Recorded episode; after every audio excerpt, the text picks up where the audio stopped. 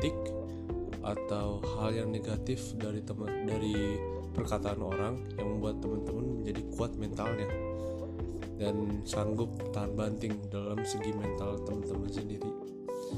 Dari pengalaman saya sendiri contohnya eh, saat SMP ya. SMP itu saya kelas 2 hobi saya main futsal. Sampai sekarang saya hobinya main futsal. Nah dulu itu sepatu uh, pengalaman saya sendiri dulu itu sepatu saya itu main futsal selalu selalu bawa sebelahnya main tarkam gitu selalu bawa sebelahnya.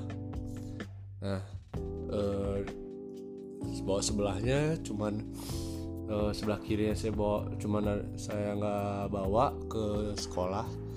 Nah setelah beberapa hari atau besoknya uh, saya difitnah nih dari sama temen-temen SMP saya sama temen-temen kelas saya. Kalau misalkan saya uh, temen saya ini hilang uang dan saya tuh dikasih tahu kalau misalkan uangnya itu yang ngambil saya. Karena saya sepatu saya yang sebelah itu nggak uh, itu nggak kelihatan cuman bawa kaki uh, sepatu yang kaki kanannya doang. Nah saya dipanggil BP uh, sama wali kelas juga saya diinterogasi terus saya dicuekin sama teman-teman saya sendiri. Kayak di wah dicuekin lah kayak kayak nggak punya teman banget di situ. Di kelas tuh saya didimin terus intinya itu hal yang paling saya inget dan nggak bakal saya lupain kejadian itu. Saya diinterogasi sama guru BK sama guru BK sama wali kelas. Saya nangis di situ kalau misalkan saya udah udah kekeh saya itu udah kuat banget. Kalau misalkan saya nggak curi emang bener saya nggak mencuri tapi saya nggak ngasih tahu ke orang tua saya. Karena saya nggak mau membebankan orang tua saya sendiri kan karena ya tahu sendiri kan kalau misalkan masalah uang sensitif bagi orang-orang bagi manusia. Nah di situ semenjak itu hati saya itu makin kuat. Sa uh, dulu itu sebelum sebelum kejadian kejadian itu temen saya banyak banyak banget. Kayak kayak intinya nggak orangnya nggak milih temen lah. Kayak semuanya jadi teman saya. Saya deket sama teman-teman semuanya.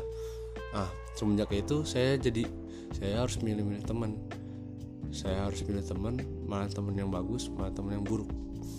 Semenjak itulah uh, makin lama makin lama teman-teman saya mengecil makin mengecil. Circle saya itu makin mengecil.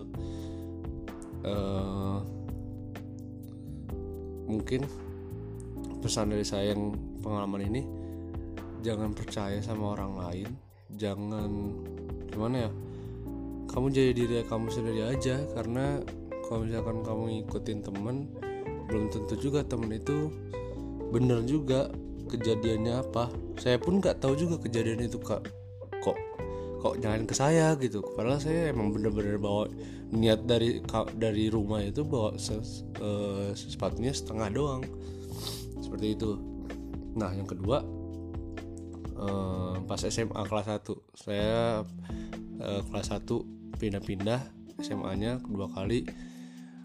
Uh, yang pertama di tempat itu di Jawa Barat. Uh, uh, dulu itu tinggi saya 170 terus berat badan saya 40 kg bisa teman-teman bayangin kan sekurus apa itu nah teman-teman saya selalu ngasih tahu nggak selalu bilang uh, ih Adit badannya kayak intinya kalau misalkan di secara secara baik-baik ya cuman dia nggak membilangkan secara baik-baik cuman secara kayak seperti bullying gitulah.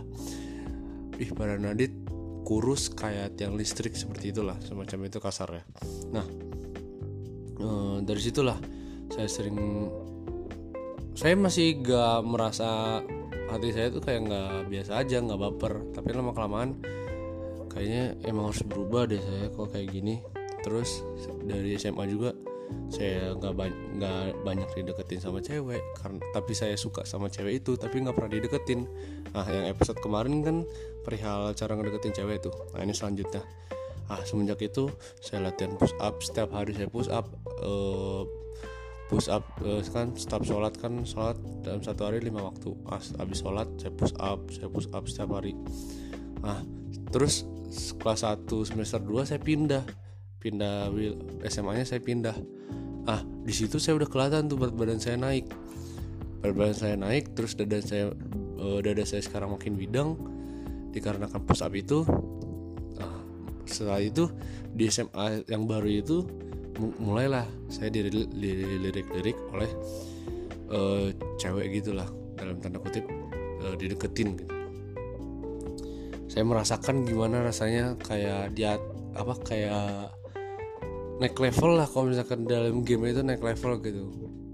Ngerasa terus Instagram saya makin naik followersnya. Rasanya itu kayak aduh oh gini rasanya ya? Tapi lama kelamaan saya rasanya jadi sombong. Makanya dari teman-teman mungkin ini bisa gak sang gak ada nyangkut pautnya dengan dengan pesan pesan batin ya. Maksudnya tuh kayak pesan moralnya lah. Kalau teman-teman bener teman-teman sering denger kan? Jadilah seperti padi kalau misalkan uh, dia makin membuah uh, padi tersebut bakal makin turun teman-teman sering dengar seperti itu kan saya ngalamin sendiri. Makin naik kita itu kita tuh makin malah makin naik. Malah tuh makin menengadah wajah kita itu. Seakan-akan kita tuh paling bagus gitu. Sekarang kita paling perfect. Sebenarnya enggak. Makin itu makin jatuh kamu itu. Karena ke bawah angin. Seperti layaknya pohon makin lama makin runcing. Terus makin tinggi makin tinggi makin tinggi ke bawah angin roboh. Seperti itulah. Kalau misalkan kita naik level terus teman-teman ngerasa sombong jangan sombong teman-teman. Saya rasain uh, jangan sombong. Terus semenjak itulah semenjak saya diajak kurus semenjak saya difitnah oleh teman-teman saya sendiri di SMP dari situlah circle pertemanan saya berkurang makin mengecil terus saya cuma teman saya sekarang punya sahabat alhamdulillah. Dari dulu saya nggak punya sahabat nggak punya teman saya punya sahabat satu. Uh, di daerah saya yang ada di Sumatera. Nah uh, dari situlah circle saya makin kecil makin kecil. Dan saya pun jadi terbiasa sendiri dibandingkan sama teman-teman sama masa tuh kayak nongkrong nongkrong gitu.